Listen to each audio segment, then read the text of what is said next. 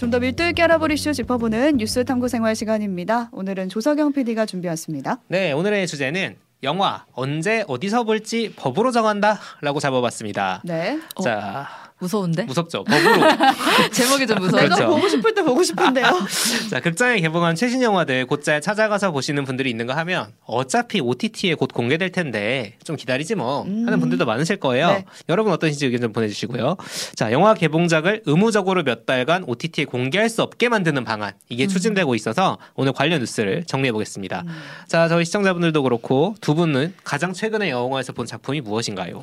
저는 일주일 전쯤에 도그맨이라는 아. 릭배송 감독의 신작을 보고 왔는데 아. 제가 작년에 워낙 영화를 많이 안 봤거든요. 영화관 가서. 그래서 올해는 조금 보자 싶어서 다녀온 거예요. 어. 오랜만에. 아, 의무감. 네. 올해는 꼭 보겠다. 어. 네네네. 근데 저는 서울의 봄이 마지막이었어요. 맞아요. 그게 언제죠? 서울의 봄 작년 작년 12월이지 뭐. 음, 겨울이었고 겨울. 그리고 그 전에 본 거는 여름 네. 어. 유토피아 그 콘크리트 콘크리트 유토피아. 유토피아 가 저의 그 최근 두 개의 작입니다. 아. 1년에 한 두세 번 보는 그렇죠. 거네요. 그렇게 둘다 저희. 방송하려고 본 거잖아요. 어쩌다 그렇게 됐어요. 둘다 그거잖아. 저는 가장 최근이 12월 말에 본 그 고레다 히로카즈 감독의 괴물이었고 음. 그 전엔 저도 마찬가지로 서울에 봄입니다. 음. 네. 그러니까 실제 제가 영화를 되게 좋아했어요. 원래 일주일에 음. 한 편씩 보는 편이었는데 확실히 코로나 이후에 잘 안 가게 됐거든요. 맞아요. 이게 근데 트렌드가 통계로도 나타납니다. 자, 2018년에서 2022년까지 한국 영화와 영상 산업의 시장 비중이라는 통계가 있습니다. 영화진흥위원회에서 나온 거고요. 2019년까지는 영화를 어디서 보느냐? 극장에서 본다. 음. 이게 사실 60% 3분의 2, 66%까지가 어, 되는 거예요. 그러네요. 그렇죠? 그런데 OTT는 그 절반이 안 됩니다. 음. 66, 그 극장이 66%, OTT 22%, 음. 뭐이 정도 되니까요. 그런데 2020년에 코로나가 터지면서 네. 완전하게 뒤집힙니다. 음. 뒤집힐 수밖에 없었어요. 당연히 그때 그쵸. 둘이 영화 보러 가면은 떨어져서 앉고 그렇죠. 팝콘도 못 먹게 했어요. 맞아요. 그렇죠. 여러 가지 문제가 있었어요. 음. 그리고 영화가 개봉도 많이 못 했어요. 아. 그러다 보니까 그래서 이제 2020년에 OTT가 60%, 극장이 31%로 두 배 가까이 차이 나게 역전이 됩니다.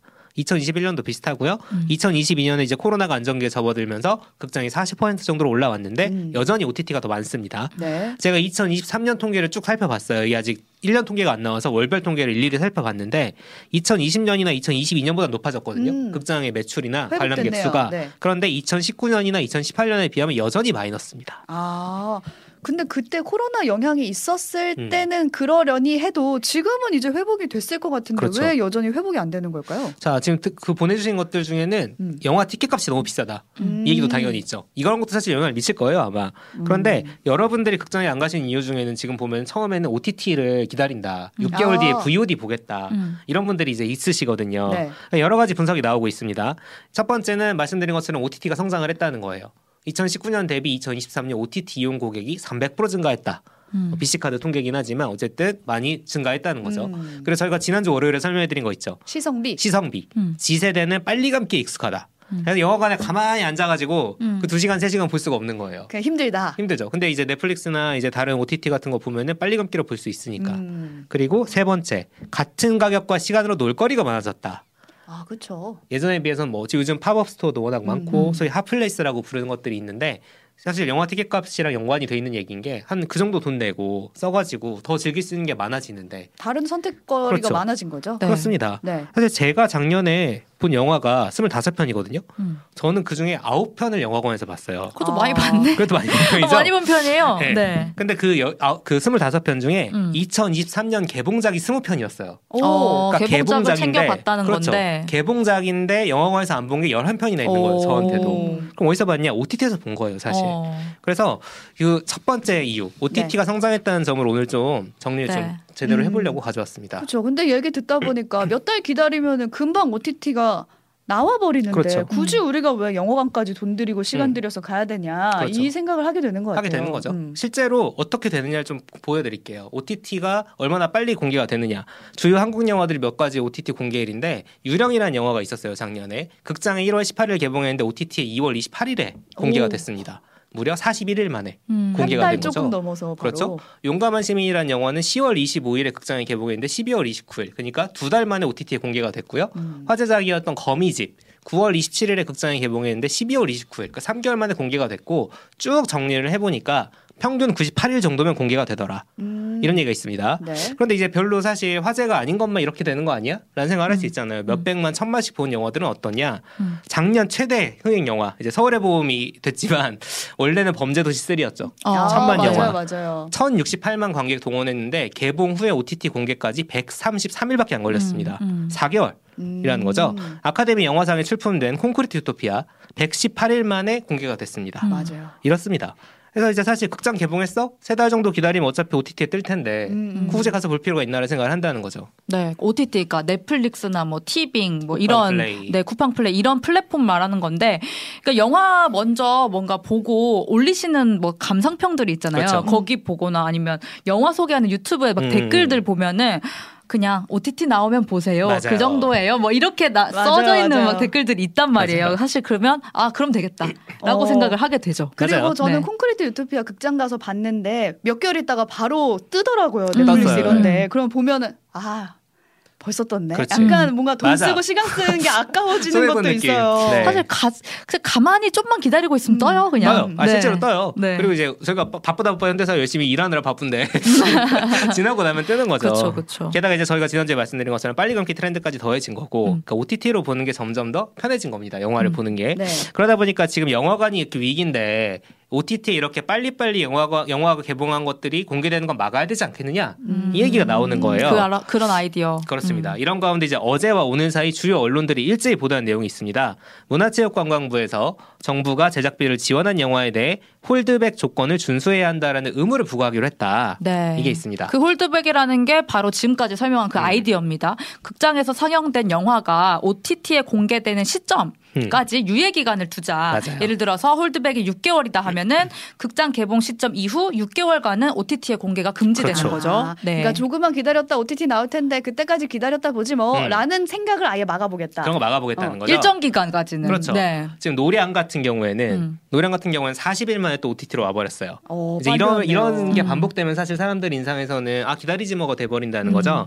자, 우리 사실 OTT 같은 게 없었던 어린 시절 떠올려 보시면 극장에서 개봉한 작품들은 DVD나 네. 아니면 아주 옛날엔 비디오 나올 때까지 기다려야 되고 그쵸. 명절에 TV에서 방영해줄 때까지 기다려야 했잖아요. 네. 그렇죠. 그러다 보니까 무슨 화제작이 개봉했다면 극장으로 달려갈 수밖에 없었기 때문에 음. 이제 이런 얘기가 나오는 거고요. 그리고 막 추석 뭐 추석. 그 TV에서 추석 뭐 틀어준다, 최초로 그렇죠. 틀어준다 이런 거 막 기다리기도 하고. 맞아요. 최초 방영 이런 어. 거. 그렇죠. 그러니까 최근에 이제 가장 큰 화제작이었던 서울의 봄의 제작자도 이런 문제를 지적을 했습니다. 음. 어떻게 했냐? 대부분의 사람들이 OTT 하나쯤은 가입이 돼 있는데 3주 4주 기다리면 그 OTT로 무조건 영화를 볼 수 있지 않느냐. 음. 그래서 극장이랑 OTT가 상생을 하려면 이 홀드백 기간이 분명히 지켜져야 한다라는 음. 얘기를 했고요.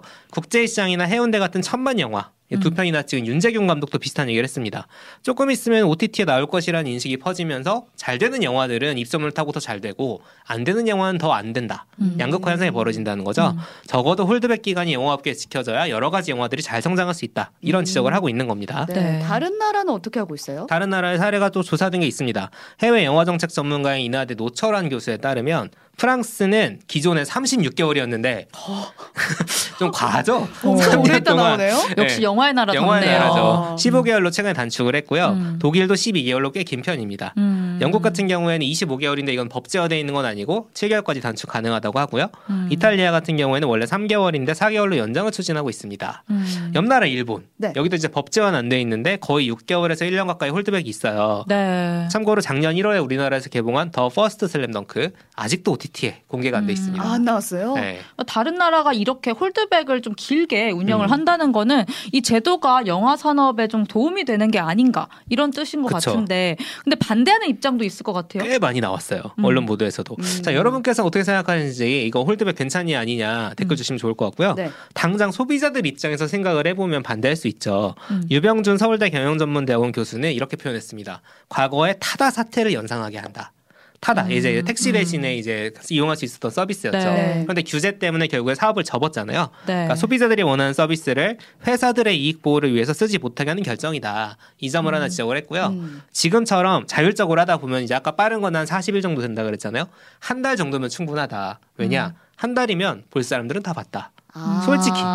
그 안에 안 볼 사람들은 그냥 안 어차피 본다. 안 본다는 거죠. 극장 안 간다. 극장 안 간다. 그리고 세 번째, 홀드백에 의한 가치의 감소는 고스란히 제작사와 배급사의 손해로 온다. 이게 재밌는 얘기인데 음. 이익은 극장이 보고 제작사 배급사는 OTT 수익을 손해, 손해를 본다는 거예요. 음. 무슨 얘기냐? 영화 제작자를 이제 그 조선일보에 취재를 해가지고 인터뷰한 게 있는데 VOD로 언제 넘어가느냐도 되게 중요하다는 거예요. 수익에서는. 아, 영화가 신선할 때 VOD에 넘기면 일정 시간 뒤에 넘기는 것보다 돈을 더 많이 받는다. 아. 그러- 그래서- 그러겠죠. 네, 그러겠죠, 사실. 노량 개봉을 했는데 이게 노량이 6개월 뒤에 넘어가는 거랑 음. 한달 뒤에 넘어가는 거랑 그 음. 수요가 다를 거 아니에요. 네. 보고 싶어 하는 사람들이. 네.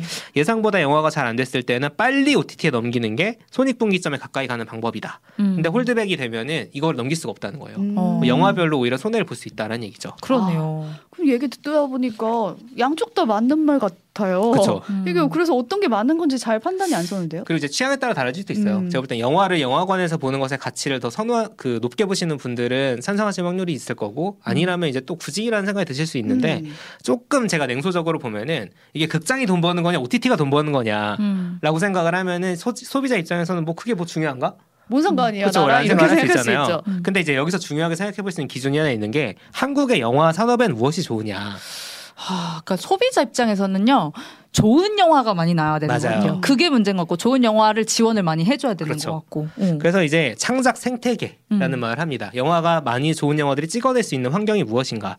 앞서 이제 영화 정책 전문가로 소개한 이나대 노철환 교수 같은 경우는 홀드백 찬성론자거든요. 음. 근데 극장에서 영화를 보는 게 영화 산업 발전에 도움이 된다고 생각을 합니다. 아 음. 그래요? 네, 왜냐? 영화 발전 기금이라는 게 있어요. 네. 그 여러분 극장 가서 영화 그 티켓 끊으시면 영수증 음. 밑에 써 있어요. 영화 어, 발전 네, 기금 맞아요. 부, 3%, 3%. 부가 세 포함. 음. 이제 극장이랑 배급사가 티켓값의 1.5%씩 부담을 해가지고 이 영화 발전 기금에 들어가면 그걸 가지고 이런저런 사업을 합니다. 음. 자, 이 영화 발전 기금이 없으면 사실상 봉준호 같은 사람도 나올 수가 없다. 음. 독립영화 예술영화 찍기 힘들고 한국 영화 아카데미 이런 거 뭘로 운영을 하냐? 아, 한국영화 아카데미를 지금 이걸로 이- 운영을 한다는 이걸로 거죠. 운영을. 그래서 사실 OTT로 넘어가면은 이 영화 발전 기금이 없어요. 저희 음. OTT에 낸 요금에 이런 게 붙어 있지 않으니까요. 네. 아 OTT가 이런 거 만들어야 되는 거 아니에요? 그럼? 그런 생각도 들기도 어, 순간 하더라고요. 그런 생각이 근데 또 드는데. 해외 OTT도 있어서 이런 게 그치. 쉽지도 않겠다. 어, 음. 근데 단지 극장이 이제 돈을 벌어야 한다는 게 아니라 극장 가서 영화를 보라는 거는 영화 산업을 위해서 우리가 홀드백 기간이 필요하다 이런 얘기 그렇죠. 같아요. 음. 그리고 이제 OTT에도 궁극적으로 그게 도움이 된다는 지적인데요.